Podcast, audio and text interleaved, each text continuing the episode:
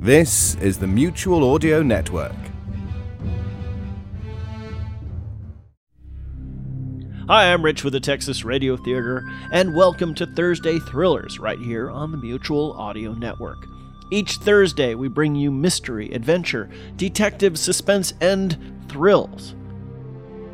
Other days, we bring you other stuff, so just tune in for that.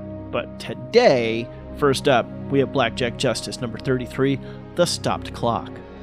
When a snoopin' peep that paid turned into a murder case that almost certainly didn't, it meant one thing Jack suddenly got interested. For the girl detective, it's just one more reason to strangle the big lug.